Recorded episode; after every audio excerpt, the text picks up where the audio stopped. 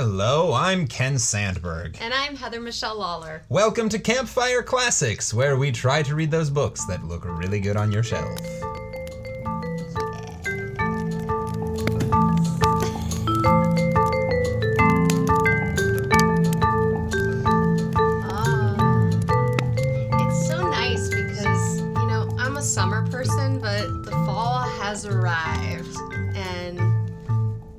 Weather is here.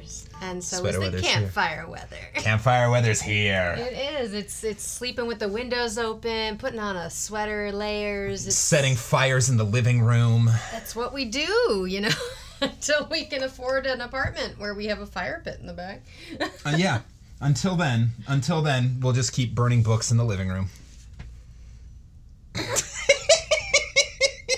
what the fuck was that? I don't know. You that say was things. dark as hell. You say things and I say things and you say things and then I say something creepy or offensive. Just that's that's the ev- way that is how this entire podcast works. That's very And then true. usually if it's really offensive I edit it out so no one hears it. Well, I will say I'm just gonna like follow. We have never burned a book. I have burned letters from a certain politician and stuff, but I've never burned an actual book. Yeah, so it's fire weather and it's uh it's it's nice. And I have a very important question for our listeners that I Mm. would love to get answers to. Um, because it's campfire weather, yeah. campfires often come hand in hand with roasting marshmallows. So, my question is what is your favorite way to roast a marshmallow or to consume a roasted marshmallow? Are you a uh, are you a slash and burn kind of stick it in the fire, let it flame up and, and harden and caramelize, and then blow out, hopefully blow out the fire before you eat it? Or Um, you're are a you fire a eater and that's like a, a party trick. are you a uh, take time and be super finicky and annoying and and perfectly golden brown roast the thing over only low coals? Uh, are you a marshmallows only person? Are you a you'll only do it if there's also chocolate and graham crackers person? So uh, let us know what how do you roast your marshmallows and eat them? Yeah, I. l- Uh, we'll talk about it next time because I don't want to influence anyone's All right, all like. right. But I, I have an ideal, and then I, I have the perfect, and then I have like, the like dream. Great. So, dream big. Dream big as you're roasting your marshmallows. So you have that to look forward to. Yeah. Are you a person who likes to um, soak their marshmallow in absinthe before roasting it so that you get that really nice caramelized hallucinogenic alcohol in your marshmallow? All right. You sprinkle gold dust on it or into the fire.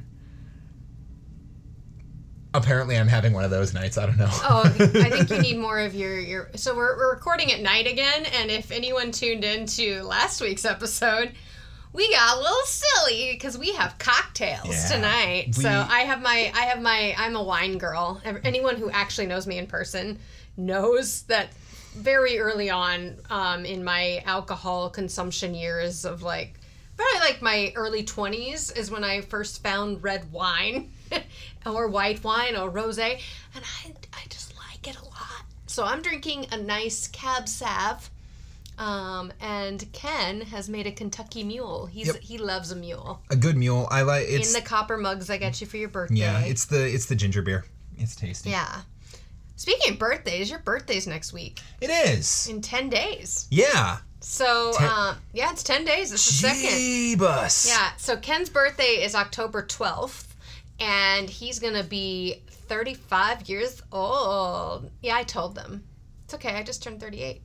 Yeah, I I know, which is why you should know that 36. you're wrong.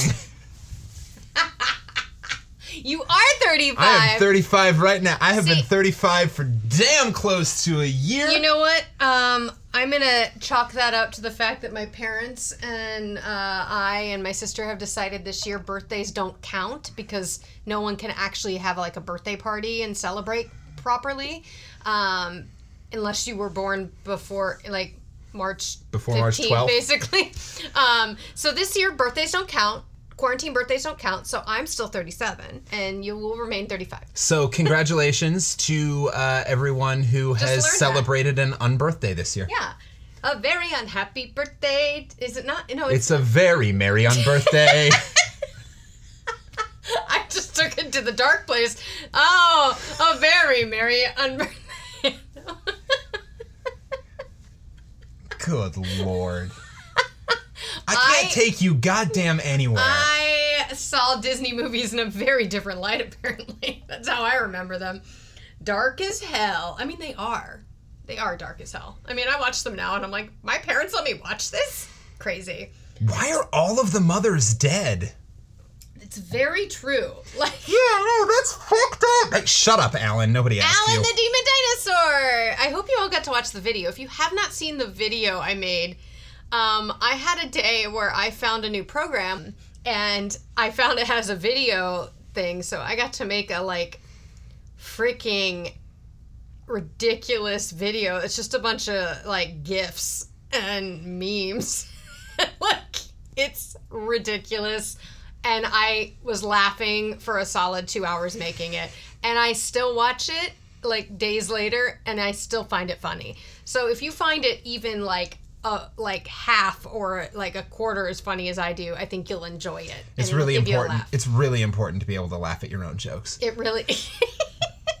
hey, if I don't think I'm funny, then nobody else is gonna. I guess. Uh, enjoy that, D- Alan the Demon Dinosaur. Um, All right, so I think it's time we jump into the story, uh, do some stuff. But first, uh, I need to print a brief retraction. Last week's story, men size in marble. dun dun dun dun. Uh, last week I said that the story was written published in 1893 i was mistaken 1893 is when it was first published in a short story collection called grim tales by edith nesbit uh, however in december of 1887 uh, it was published in an issue of home chimes magazine so not 1893 Boom 1887 chimes.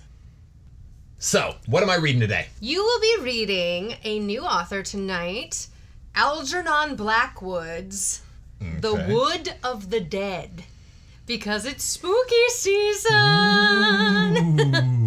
All right, so Algernon Blackwood was actually recommended to us by um, by two people actually. Um, neither of them recommended this story. They recommended longer stories and or just read that person. So uh, I want to give a shout out to Jay Burritt from the Thinking Horror page on Facebook, Jay Burritt, and to Mary Ann Bokkon, B O K K O N, yeah, Marianne, um, also on Thinking Horror. So, two people on that uh, group recommended Mr. Blackwood, and I knew nothing about him, never even heard of him, and wow, he had a fascinating life. So, I'm going to tell you a little about this. So, this story was first published in um, a collection of short stories called The Empty House in 1906. Um, Algernon Blackwood um, was born on March 14th, so he would have just been in quarantine. Uh, first quarantine birthday, uh, 1869. All right, so he didn't get to celebrate his 151st birthday because he it is was not quarantine. still alive. Um, he was actually uh, he passed away on December tenth, nineteen fifty one. So he had a nice long life. Um, and yeah, at eighty two, which back then, I mean, that was that was a that's a good old time. Um, and he's fascinating. So I'm going to read you some fun facts. So he was born in Shooters Hill, which uh, used to be a part uh, is a part of southeast London. Used to be known as Kent. Um, so you probably heard that in like old movies. Um, and he was educated at Wellington College. His dad was a post office administrator, um, and was considered to be uh, not devoid of genuine good-heartedness and had appallingly narrow religious ideas, according to a friend. Um, um, and his father read the works of a Hindu sage, um, and Blackwood found that and also read it, and he developed an interest very early on in his life in Buddhism and other Eastern philosophies.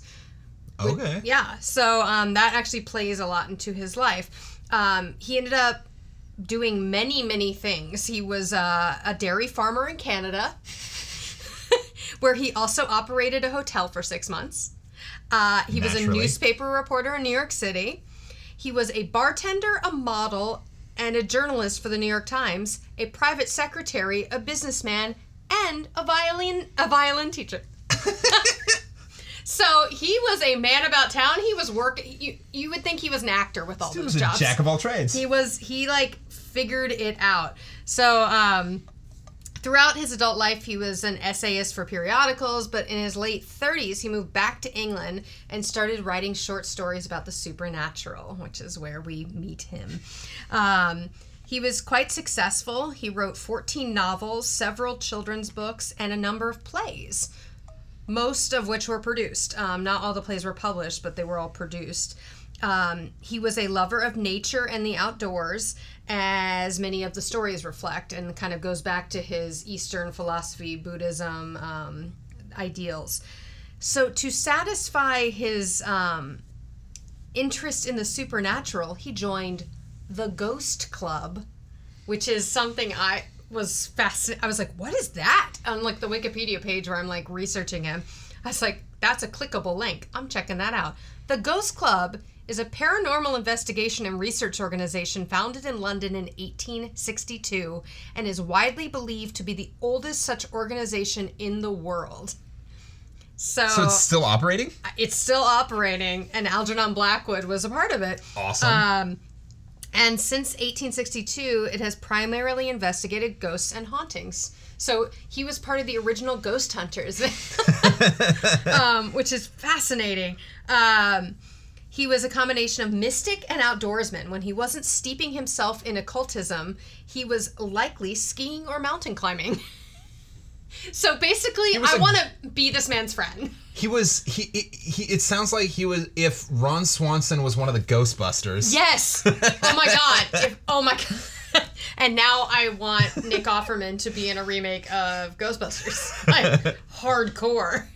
Nick Offerman, if you're listening, which we know you are, uh, get that going. Um, so some connections to him through people we know. Um, his best known stories are The Willows, which is the one that um, Jay. uh, Jay had recommended, yep. which is quite long. So if we do a long episode, we will check that out. Um, and the Wendigo, the Wendigo, the Wendigo, The Wendigo. Wendigo, the Wendigo, the Willows and the Wendigo, which sounds like a new version of Wind in the Willows. The Willows and the Wendigo. Or like a horrifying version of The Lion, the Witch, and the Wardrobe. Yes, like a really dark one. Um, so Lovecraft, H.P. Lovecraft, included Blackwood in one of the modern masters in a section um, of that name uh, in the supernatural horrors in literature. Uh, authors who've been influenced by Black Blackwood and have said they use his work as inspiration are William Hope Hodgson, uh, George Allan England, H.P. Lovecraft, um, L. Adams Beck, which is the pen name for Elizabeth Louisa Moresbury. So now I'm interested in that. Okay. and uh, Evangeline Walton. So, uh, in the first draft of his essay, Notes on the Nomenclature of the Lord of the Rings, J.R.R. Tolkien stated that he derived the phrase crack of doom from an unnamed story by Algernon Blackwood. All right. And in the PS4 game Until Dawn, so all you gamers out there, the main setting is named Blackwood Pines, as the main antagonist is Wendigo. So, all you gamers, guess what? You like Algernon Blackwood, even though you didn't know it. so, there we go. All right, so you will be reading The Wood of the Dead by Algernon Blackwood. You ready? I'm ready. Let's do it. Let's start that fire. Oh, it's so nice. It's chilly and fallish. It's a good fire. It's a nice one. It's crackling. Ooh, I want to get my marshmallow. Man, the art of the deal burns really nicely. I just spit out some wine, y'all. you timed that so well. Okay. What can I say? I'm comedic genius. The Wood of the Dead by Algernon Blackwood. One summer, in my wanderings with a knapsack, I was at luncheon in the room of a wayside inn in the western country when the door opened and there entered an old rustic who crossed close to my end of the table and sat himself down very quietly in the seat by the bow window. We exchanged glances, or properly speaking, nods, for at the moment I did not actually raise my eyes to his face, so concerned was I with the important business of satisfying an appetite gained by tramping 12 miles over a difficult country. Yay. So I, I one thing I didn't say that I read about is like because he was such an outdoorsman, he often his protagonists were like outdoors people. So there it is. There it is. So he's out hiking and mountain climbing and doing his thing and he's in a pub eating his food. hiking and doing his thing, unless in this case, and we'll probably find out through context clues, tramping means something else. I do well, feel like I bet you'd work up an appetite I do feel too. like 12 miles of tramping is a lot of tramping. I mean, that's like pro level.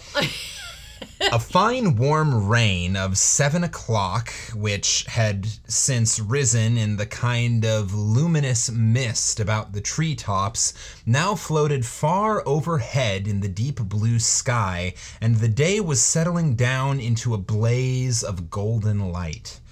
It was one of those days peculiar to Somerset and North Devon, when the orchards shine and the meadows seem to add a radiance of their own, so brilliantly soft are the colorings of grass and foliage.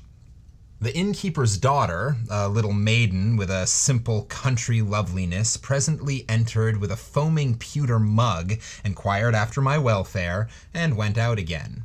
Apparently, she had not noticed the old man sitting in the settle by the bow window, nor had he, for his part, so much as once turned his head in our direction. so wait, did she just come out with a beer and left with it? or did she leave it? Said the innkeeper's daughter came out with a foaming mug and then went on her business. Walked out with a foaming mug of beer, said, Hey, how you doing? What's up? And then drank the beer as she walked out of the room. It's like, God, being the innkeeper's daughter's rough. I only got eight miles of tramping in today. What's funny about that is that um, uh, we're, we're going to find in, in about two paragraphs here that she's six years old, downing that foaming mug of beer. I hope you're wrong. That, that I'm certain that's not true. I don't know. Uh, when I lived in England uh, as a child, You got served beer by six year olds? You know what? That did not happen, but the, the drinking age was optional there. Let's just say that. If you were in your local pub and you wanted to get a beer for your like 12 year old kid who was with you at dinner, you could have. Under ordinary circumstances, I should probably have given no thought to this other occupant of the room. But the fact that it was supposed to be reserved for my private use, and the singular thing that he sat looking aimlessly out the window with no attempt to engage me in conversation, drew my eyes more than once somewhat curiously upon him, and I soon caught myself wondering why he sat there so silently and always with averted head. Oh, damn. He's creeping. That entire paragraph was one sentence. This is a guy who does not enjoy periods. Do any of us really? Sorry.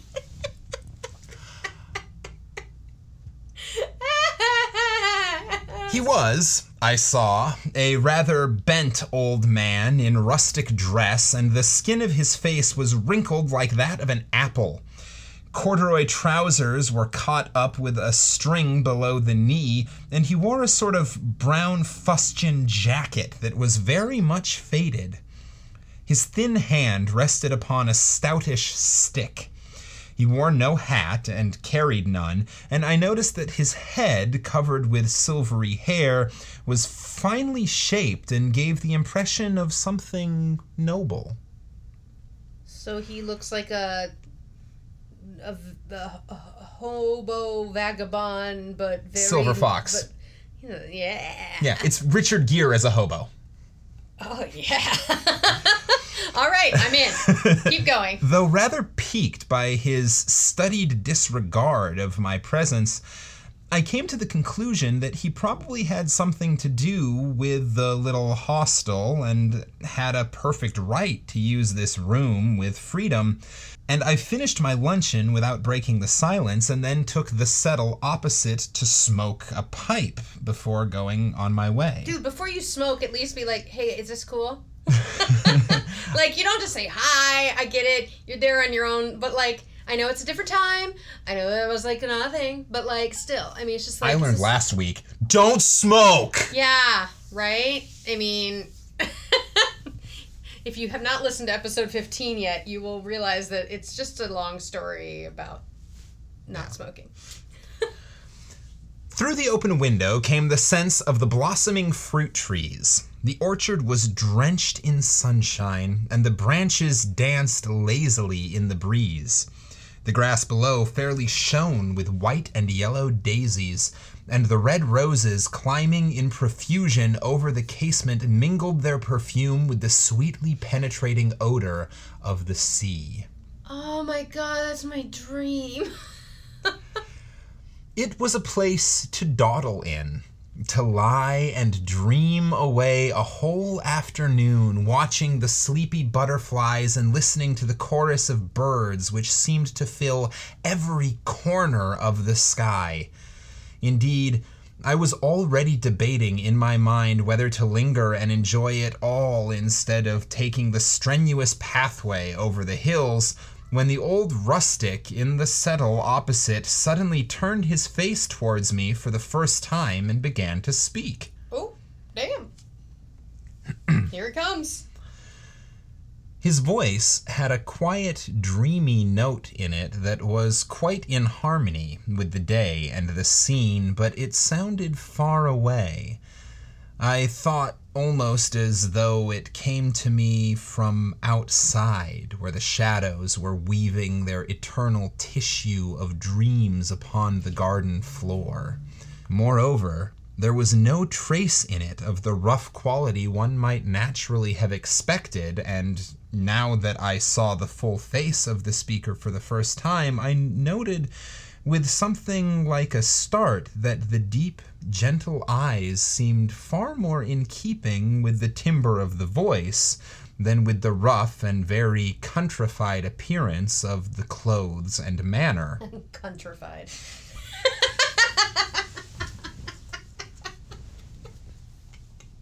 Dear readers, the word countrified has an O in it. Not in my head, it doesn't. I'm not reading. That's my new favorite insult. Please tell Uh, me what a countrified outfit would look like. Um, it would definitely, definitely be something along the lines of what the students at the University of Iowa walk around in um, when it's like 10 below zero and they're going to the bars at 2 in the morning. Anyone who's ever been to a college town or grew up in one or went to college and saw those girls or was one of those girls at times, I, I had my moments back in the day. Um, I definitely dressed a little countrified.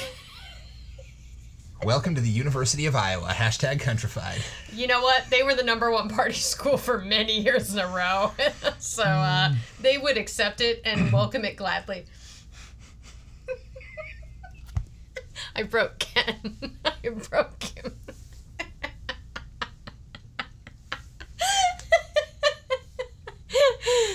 Hey guys, what you doing? How's the story going? Fuck off, Alan. Alan, you know what countrified means. Yeah, I know what that means. It means. Yeah, I just bleeped all that out. That was really offensive, Alan. Wow. Wow. His voice set pleasant waves of sound in motion towards me, and the actual words, if I remember rightly, were You are a stranger in these parts, or Is not this part of the country strange to you?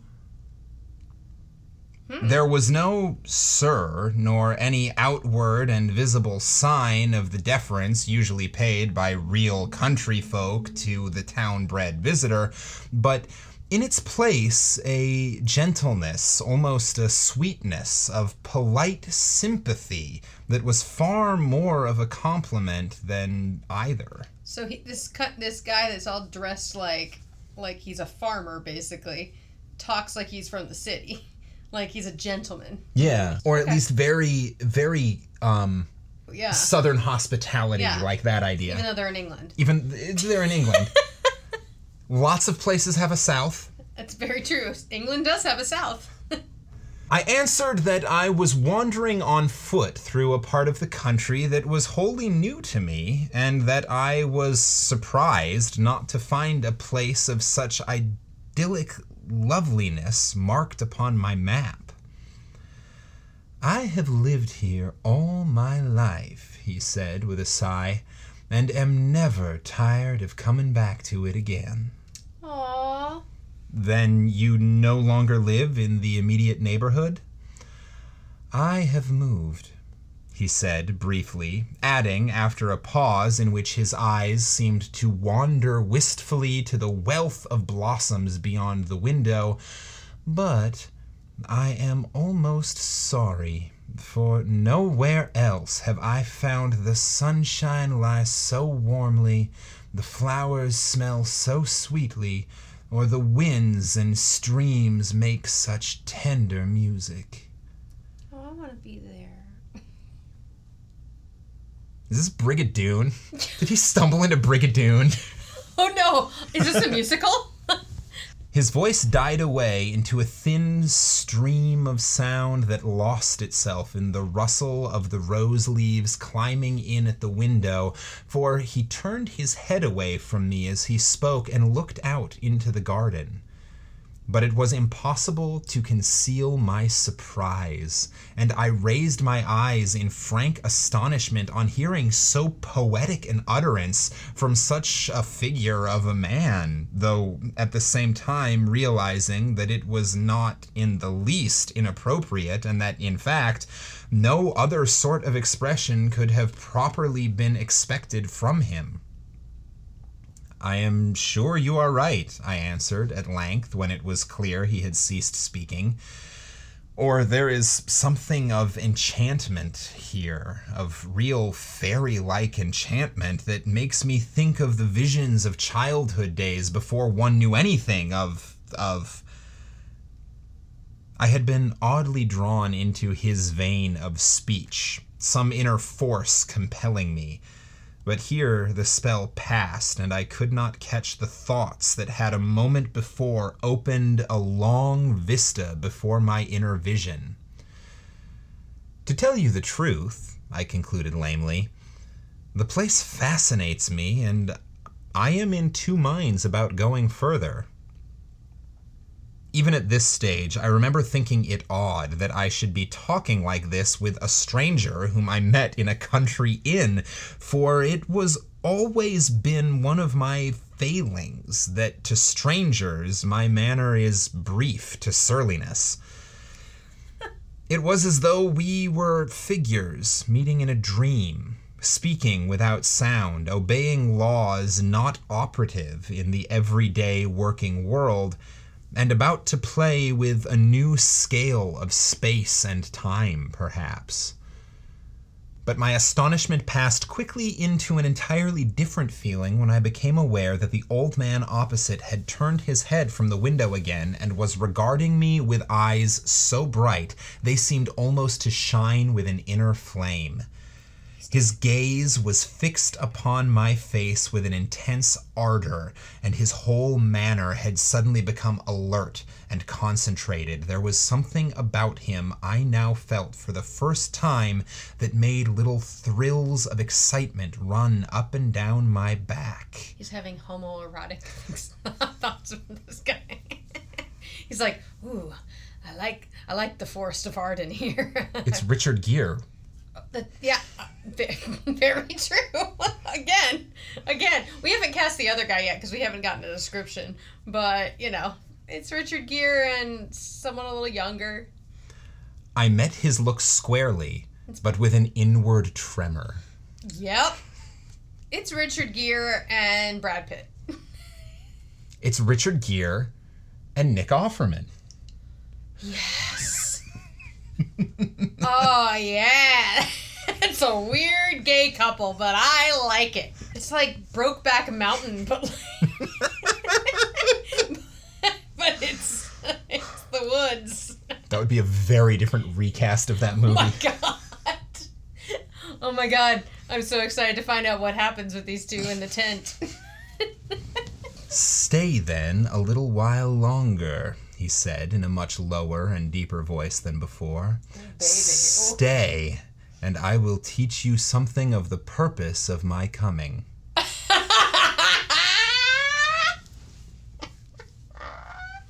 purpose of my coming. In a deep, low voice. I think we just found the title of this episode. I think we did.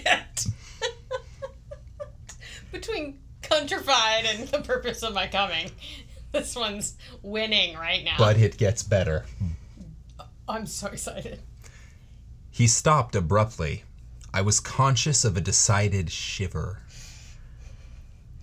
You have a special purpose then in coming back? I asked, hardly knowing what I was saying. To call away someone, he went on in that same thrilling voice. Someone who is not quite ready to come. This is is this a gay bar? Is, he, he wandered into like the local gay bar. yep, the gay bar in Brigadoon. Yes. Someone who is not quite ready to come, but who is needed elsewhere for a worthier purpose. There was a sadness in his manner that mystified me more than ever.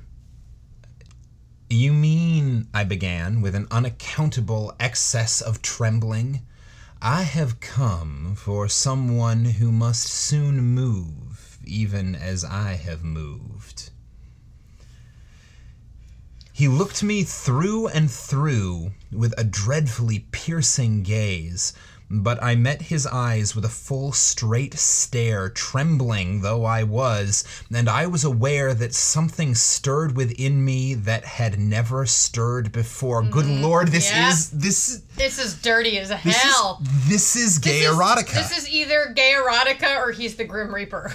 One of the, one of the two. oh no, I mean 100% he's the Grim Reaper. Yeah, I think he is. He's he's dead and he's come to bring someone yeah, else yeah. to the other We're side. already there, but this is like gay erotica. this is super Reaper. this is supernatural gay erotica. fucking awesome. Hey, if you're an artist, Can you draw a picture can of you this meeting? can you I, I would love to see um, an artistic rendering of um, hobo Richard Gere picking up worldly Nick Offerman in a 19th century gay bar at a country inn in this supernatural Grim Reaper fantasy. So make that happen. I would, but I do not have the artistic skill to do it Um, I will watercolor that this week for sure. Grim Reaper ero- gay erotica fantasy is my new favorite genre. Grim Reaper gay erotica. Oh. Yes. Yeah. And I was aware that something stirred within me that had never stirred before, though for the life of me I could not have put a name to it or have analyzed its nature. Something lifted and rolled away. For one single second, I understood clearly that the past and the future exist actually side by side in one immense present, that it was I who moved to and fro among shifting protean appearances. The old man dropped his eyes from my face, and the momentary glimpse of a mightier universe passed utterly away. Reason regained its sway over a dull, limited kingdom. Ooh, he like hypnotized him with his eyes. And now it's just back to normal. Come tonight, I heard the old man say. Come to me tonight into the wood of the dead. Come at midnight. Involuntarily, I clutched the arm of the settle for support, for I then felt that I was speaking with someone who knew more of the real things that are and will be than I could ever know while in the body, working through the ordinary channels of sense. And this curious half promise of a partial lifting of the veil had its undeniable effect upon me. The breeze from the sea had died away outside, and the blossoms were still. A yellow butterfly floated lazily past the window. The s- would be so excited. My kitty loves butterflies. The songs of the birds hushed. I smelt the sea. I smelt the perfume of heated summer air rising from fields and flowers. The ineffable sense of June and of the long days of the year, and with it from countless green meadows beyond came the hum of myriad summer life, children's voices, sweet pipings, and the sound of water falling. I knew myself to be on the threshold of a new order of experience, Yeah, of you are. an ecstasy. Yeah, you are. This is hot. I know it's a sc- it's a scary story. this is fan fucking tastic.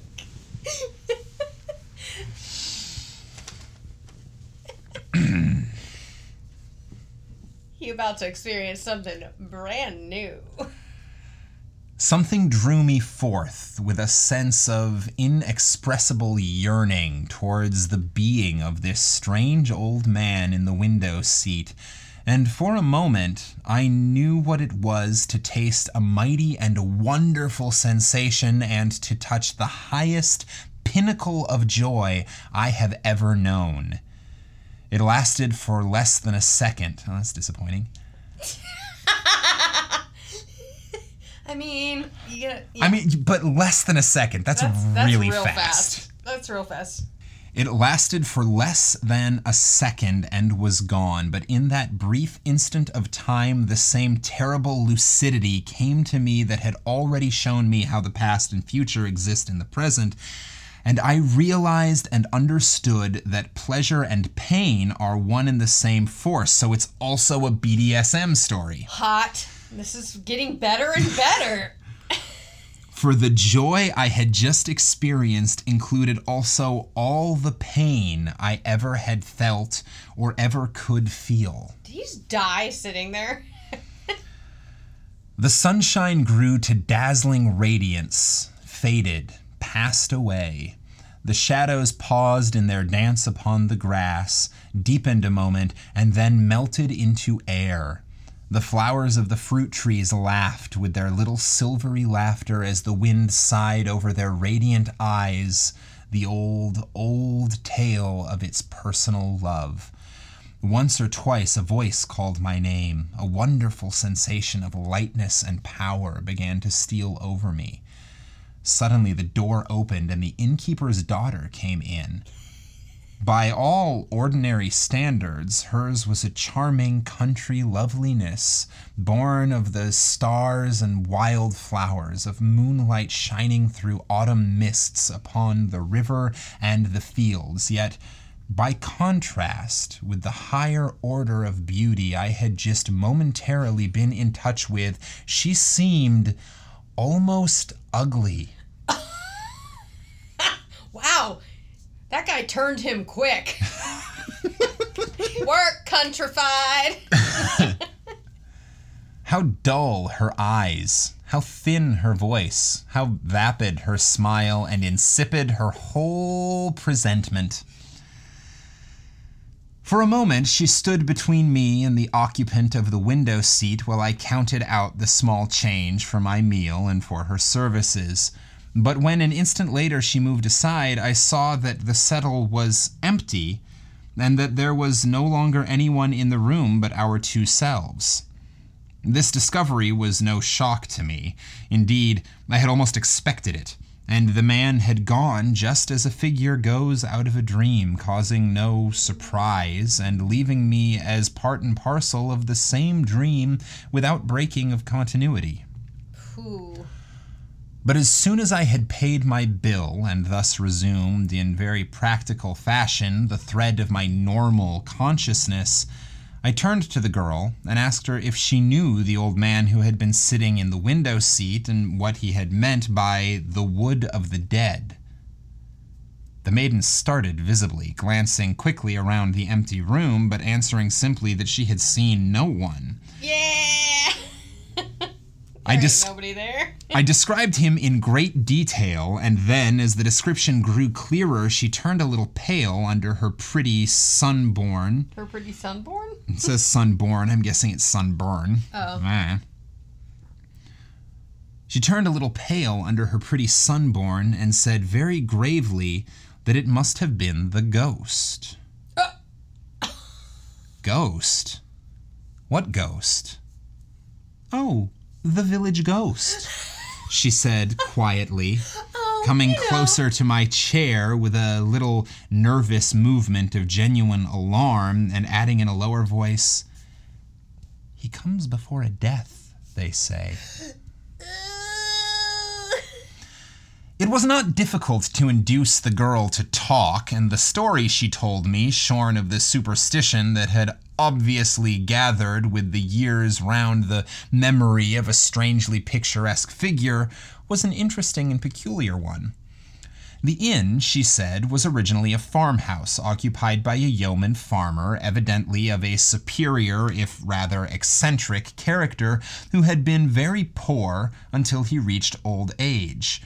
When a son died suddenly in the colonies and left him an unexpected amount of money, almost a fortune. Ooh. The old man thereupon altered no whit his simple manner of living, but devoted his income entirely to the improvement of the village and to the assistance of its inhabitants. Oh, I love this man. He did this quite regardless of his personal likes and dislikes, as if one and all were absolutely alike to him, objects of a genuine and impersonal benevolence. Grim Reaper for president. this guy's this guy's the best. Village ghost for president. Village, countrified village ghost for president. People had always been a little afraid of the man, not understanding his eccentricities, but the simple force of this love for humanity changed all that in a very short space of time, and before he died, he came to be known as the father of the village and was held in great love and veneration by all. A short time before his end, however, he began to act queerly. He spent his money just as usefully and wisely, but the shock of sudden wealth after a life of poverty, people said, had unsettled his mind. He claimed to see things that others did not see, to hear voices and have visions. Evidently, he was not of the harmless, foolish, visionary order, but a man of character and of great personal force, for the people became divided in their opinions, and the vicar, good man, regarded and treated him as a special case. For many, his name and atmosphere became charged almost with a spiritual influence that was not of the best. Screw the vicar. People quoted texts about him, kept when possible out of his way, and avoided his house after dark. Oh, he's like crazy old Maurice now.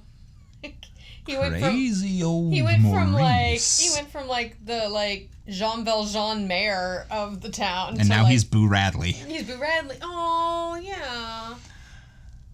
None understood him, but though the majority loved him, an element of dread and mystery became associated with his name, chiefly owing to the ignorant gossip of the few.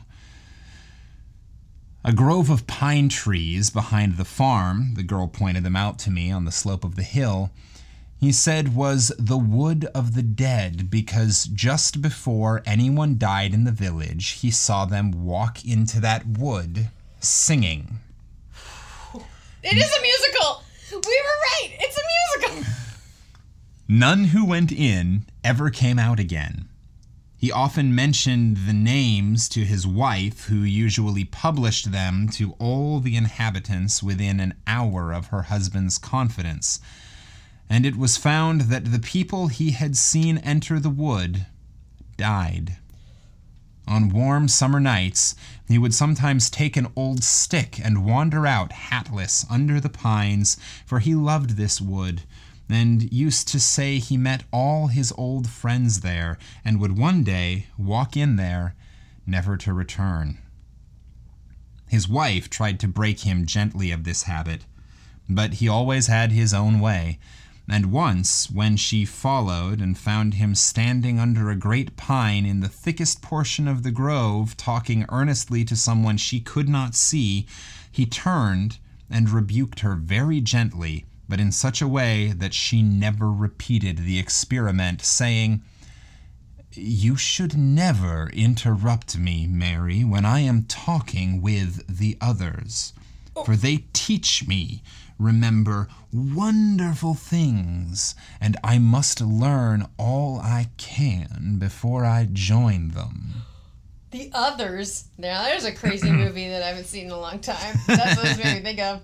No, he's got to learn because he's going to take over. I or guess. Like, or be the oh fuck yeah, cool. This is cool. He's going to be- become their leader. Uh oh. It's like it's a cult. Ben Linus becoming the leader of the others. This story went like wildfire through the village, increasing with every repetition until at length everyone was able to give an accurate description of the great veiled figures the woman declared she had seen moving among the trees where her husband stood. The innocent pine grove now became positively haunted, and the title of Wood of the Dead clung naturally as if it had been applied to it in the ordinary course of events by the compilers of the Ordnance Survey. On the evening of his 90th birthday, the old man went up to his wife and kissed her. His manner was loving and very gentle, and there was something about him besides, she declared afterwards, that made her slightly in awe of him and feel that he was almost more of a spirit than a man. He kissed her tenderly on both cheeks, but his eyes seemed to look right through her as he spoke.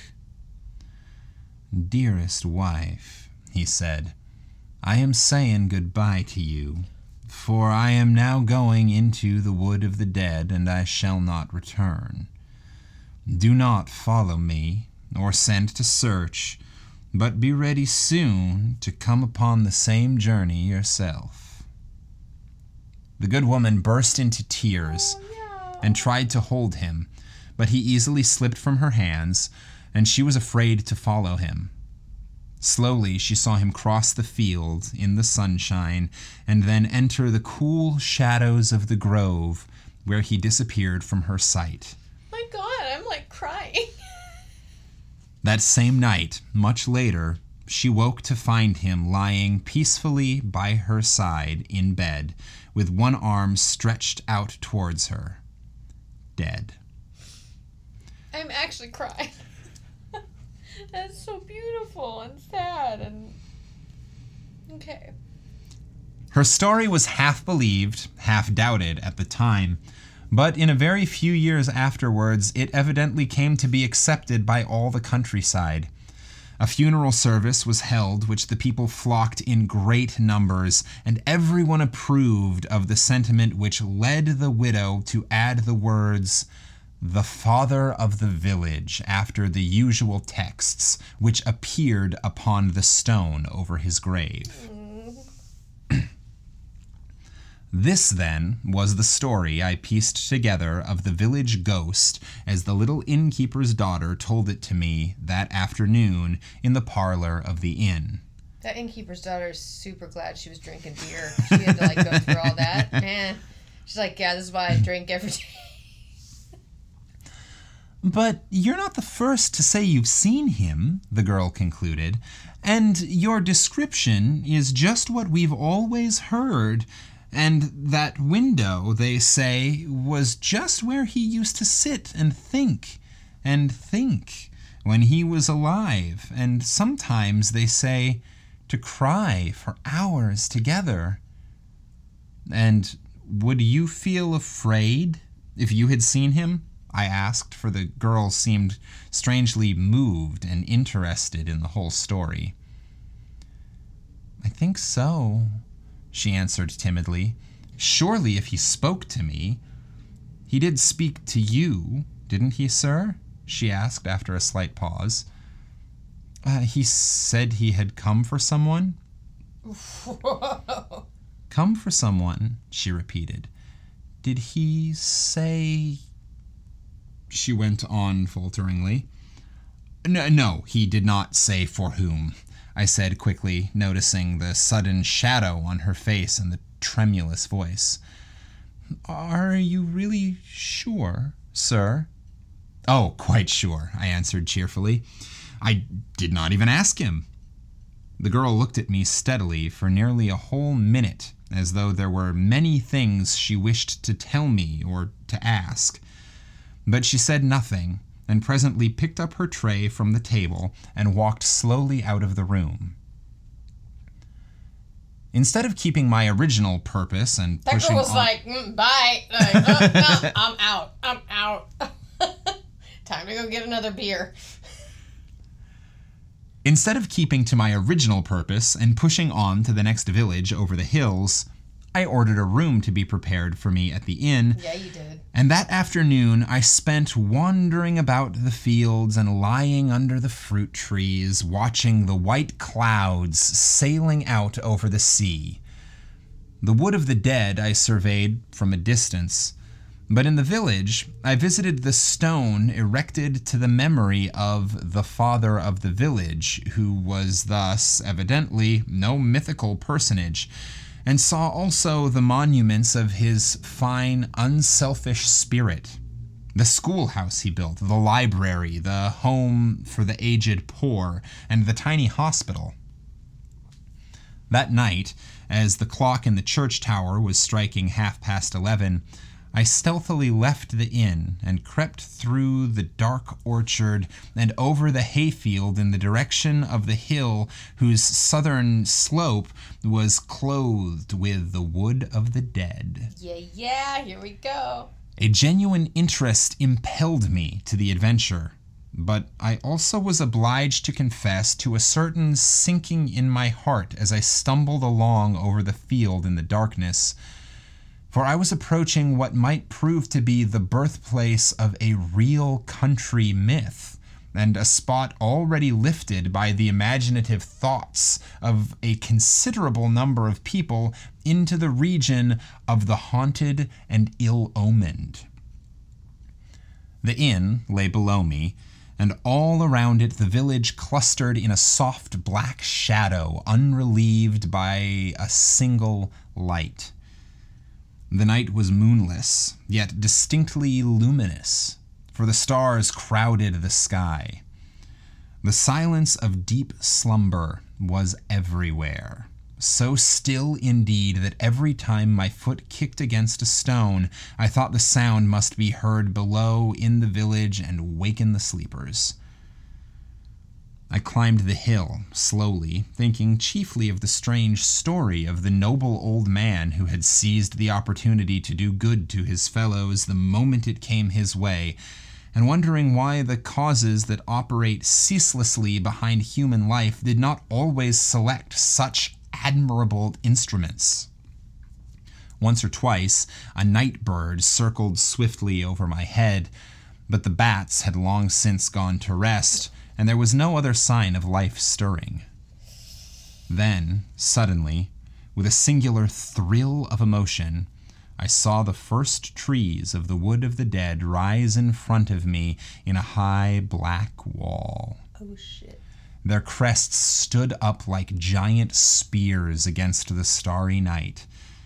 And though there was no perceptible movement of the air on my cheek, I heard a faint rustling sound among their branches as the night breeze passed to and fro over their countless little needles. A remote, hushed murmur rose overhead and died away again almost immediately. For in these trees, the wind seems to be never absolutely at rest. And on the calmest day, there is always a sort of whispering music among their branches. For a moment, I hesitated on the edge of this dark wood and listened intently. Go inside. You know you want to. Delicate perfumes of earth and bark stole out to meet me. Impenetrable darkness faced me. Only the consciousness that I was obeying an order strangely given and including a mighty privilege enabled me to find the courage to go forward and step in boldly under the trees. Instantly, the shadows closed in upon me, and something came forward to meet me from the center of the darkness. It would be easy enough to meet my imagination halfway with fact and say that a cold hand grasped my own and led me by invisible paths into an unknown depth of the grove. But at any rate, without stumbling and always with the positive knowledge that I was going straight toward the desired object, I pressed on confidently and securely into the wood. This man has balls. So dark was it that at first not a single starbeam pierced the roof of branches overhead. And as we moved forward side by side, the trees shifted silently past us in long lines, row upon row, squadron upon squadron, like the units of a vast, soundless army. And at length, we came to a comparatively open space where the trees halted upon us for a while, and looking up, I saw the white river of the sky beginning to yield to the influence of a new light that now seemed spreading swiftly across the heavens. It is the dawn coming, said the voice at my side that I certainly recognized, but which seemed almost like a whispering from the trees. And we are now in the heart of the wood of the dead. We seated ourselves. He is a White Walker. That's he's straight up what? He's like, He's a ghost. he's he's leading him into the fucking wood of the dead. We seated ourselves on a moss covered boulder and waited the coming of the sun.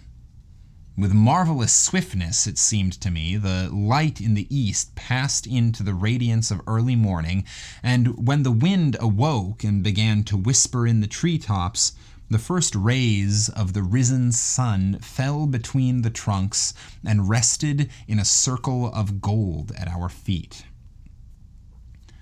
Now, come with me, whispered my companion in the same deep voice, for time has no existence here, and that which I would show you is already there. We trod gently and silently over the soft pine needles. Already the sun was high over our heads, and the shadows of the trees coiled closely about their feet. The wood became denser again, but occasionally we passed through little open bits where we could smell the hot sunshine and the dry baked pine needles. Then, presently, we came to the edge of the grove, and I saw a hayfield lying in the blaze of day, and two horses basking lazily with switching tails in the shafts of a laden hay wagon. So complete and vivid was the sense of reality that I remember the grateful realization of the cool shade where we stood and looked out upon the hot world beyond. The last pitchfork had tossed up its fragrant burden, and the great horses were already straining in the shafts after the driver as he walked slowly in front with one hand upon their bridles. He was a stalwart fellow with a sunburned neck and hands. Then, for the first time, I noticed, perched aloft upon the trembling throne of hay, the figure of a slim young girl. I could not see her face, but her brown hair escaped in disorder from the white sunbonnet, and her still browner hands held a well worn hayrake. She was laughing and talking with the driver, and he, from time to time, cast up at her ardent glances of admiration, glances that won instant smiles and soft blushes in response. The cart presently turned into the roadway that skirted the edge of the wood where we were sitting. I watched the scene with intense interest and became so much absorbed in it that I quite forgot the manifold strange steps by which I was permitted to become a spectator. What the fuck's going on? Come down and walk with me, cried the young fellow, stopping a moment in front of the horses and opening wide his arms. Jump! I'll catch you. Oh, oh, she laughed, and her voice sounded to me as the happiest, merriest laughter I had ever heard from a girl's throat. Oh, that's all very well, but remember, I'm queen of the hay and I must ride. I bet she is queen of the hay. Hey, hey. Uh, then I must come and ride beside you, he cried, and began at once to climb up by way of the driver's seat. But with a peal of silvery laughter, she slipped down easily over the back of the hay to escape him and ran a little way along the road. I could see her quite clearly and noticed the charming natural grace of her movements and the loving expression in her eyes as she looked over her shoulder to make sure he was following. Evidently, she did not wish to escape for long, certainly not forever.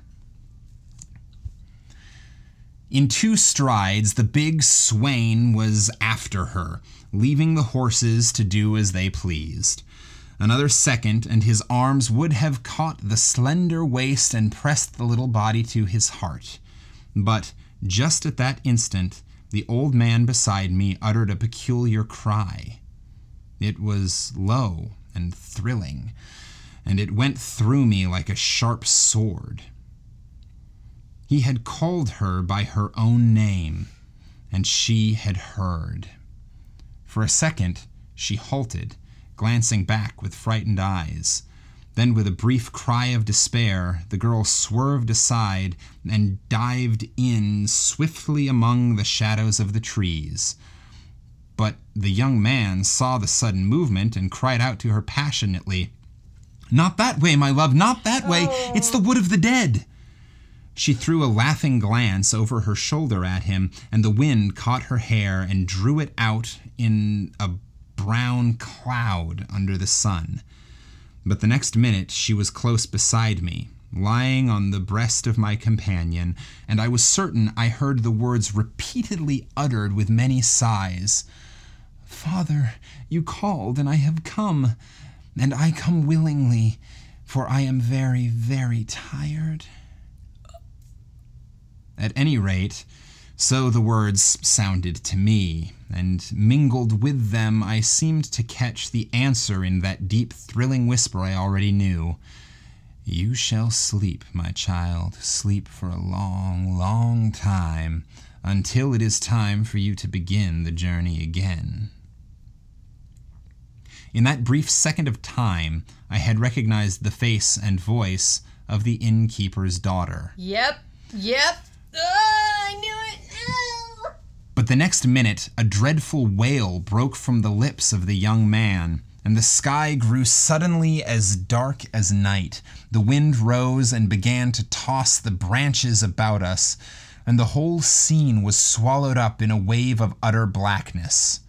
Again, The chill fingers seemed to seize my hand, and I was guided by the way I had come to the edge of the wood, and crossing the hayfields, still slumbering in the starlight, I crept back to the inn and went to bed. Oh my god. Ew.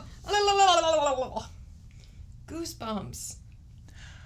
A year later, I happened to be in the same part of the country, and the memory of the strange summer vision returned to me with the added softness of distance.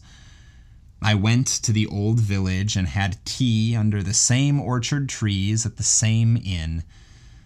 But the little maid of the inn did not show her face, and I took occasion to inquire of her father as to her welfare and her whereabouts. Married, no doubt, I laughed, Oh god. but with a strange feeling that clutched my heart. No, sir, replied the innkeeper sadly, not married, though she was just going to be, but dead. She got a sunstroke in the hayfields just a few days after you were here, if I remember rightly, and she was gone from us in less than a week. Oh my god. That's the end? Ah, ew! Ew! oh my god!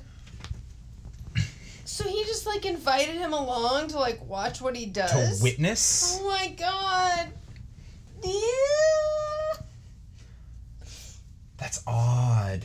That's oh, creepy. Oh no, you know what it is? He's he he was he was invited in to witness, much like the old man started being Invited invited, in. to witness the people who come. So like this they're is like they're like uh, grooming is- the next This is the, next beginning of passing the torch. passing the Grim Reaper torch. yeah, Oh, passing the sickle. Oh my god. Okay, that that that one took some that one took some turns. Took went turns. that went Was- from like like a fun little seaside journey to like a gay erotica novel to like the Grim Reaper uh, and buddy. And oh shit. Oh. I knew it was the innkeeper's daughter when I saw like a girl. I was like, oh fuck. Oh, it's gonna be her. It's oh, gonna be her. It's gonna be her. And she was like, bye, I don't want to be a part of this. Oh man. Yeah. Whew, that was fun. There was some Good really, really pretty lines in there. There was some beautiful imagery. That motherfucker does not like short sentences. He does not like periods. does not that's- like yeah. his his sentences they would go on for a long time and i found like i was i felt like i was being forced to read slowly and look ahead so that i could like Put where the plan where i was gonna um break shake- up thoughts like how far is this going good lord how is this dude still talking he likes Shakespeare apparently. yeah Long thoughts. Ooh, spooky. well this is the beginning of the halloween season It is. It is This is the first episode we've released in Halloween month. October. Although we've actually we've already Yeah, been doing we- a lot of spooky stories leading up to that's this. That's kind of so- what we do. Uh, but we're gonna focus on that this this for the month, you know, Yeah. You know, We'll focus on ghost stories and then we'll try to get back to, to some just some ridiculousness. comedies and whatnot in November. And there was plenty of comedy in this one. Remember, Might- might not have hashtag countrified. might might not have been author's intent comedy, but That's okay. He's dead. That's why we we don't Why try to do offend uh, current authors because uh, we might. So- Nope. But I really enjoyed the story. So. Uh, if you're interested in like checking us out, go to our website, go to our Twitter, go to our Facebook, go to our Instagram. You can find us all over the place. Just like Google Campfire Classics Podcast, you'll find us, and we'll be there for you. but more importantly, um, because if you've listened this far, you've already checked us out. Uh, share this with someone you know. Yeah. Um, I realize that the odds that more than one or two listeners have continued listening past the end of the story is pretty slim. You've probably hit the like advance, advance, You're like, advance oh, they're gonna do advertisements We're now. We skipping don't on have to the next thing. yet. Um, but so we're uh, advertising ourselves. so we're advertising for ourselves. Because this is the, the the boring wrap up part. So Help us get to advertisers by sharing with all the people you know that you think Yeah. might like this. share this with friends. It'd be super cool. It'd be really great it, for Ken's birthday. share this with friends for my birthday. Yeah. And then tell me who you shared it with, and that'll be my birthday present. There you go. You owe me. You know you owe me. I mean, he did somehow get through most of that story without breaking into like full on laughter as I was like stifling laughter in the corner. So I owe him at least, but I'm already here. So Um, you already listened to the show. I, I definitely did. I am excited to listen back. Hashtag countrified. Uh, That's it. Yeah. That's it. Hey, you're cool. Become a patron. Check us out on Facebook. Find us. Love us. Because we love you. Stay awesome. And the world needs love right now. So What the world needs now is love, sweet love. it's the only thing Boom. that there's just too little of what the world needs now. I'm just gonna fade out is on love, this. sweet love.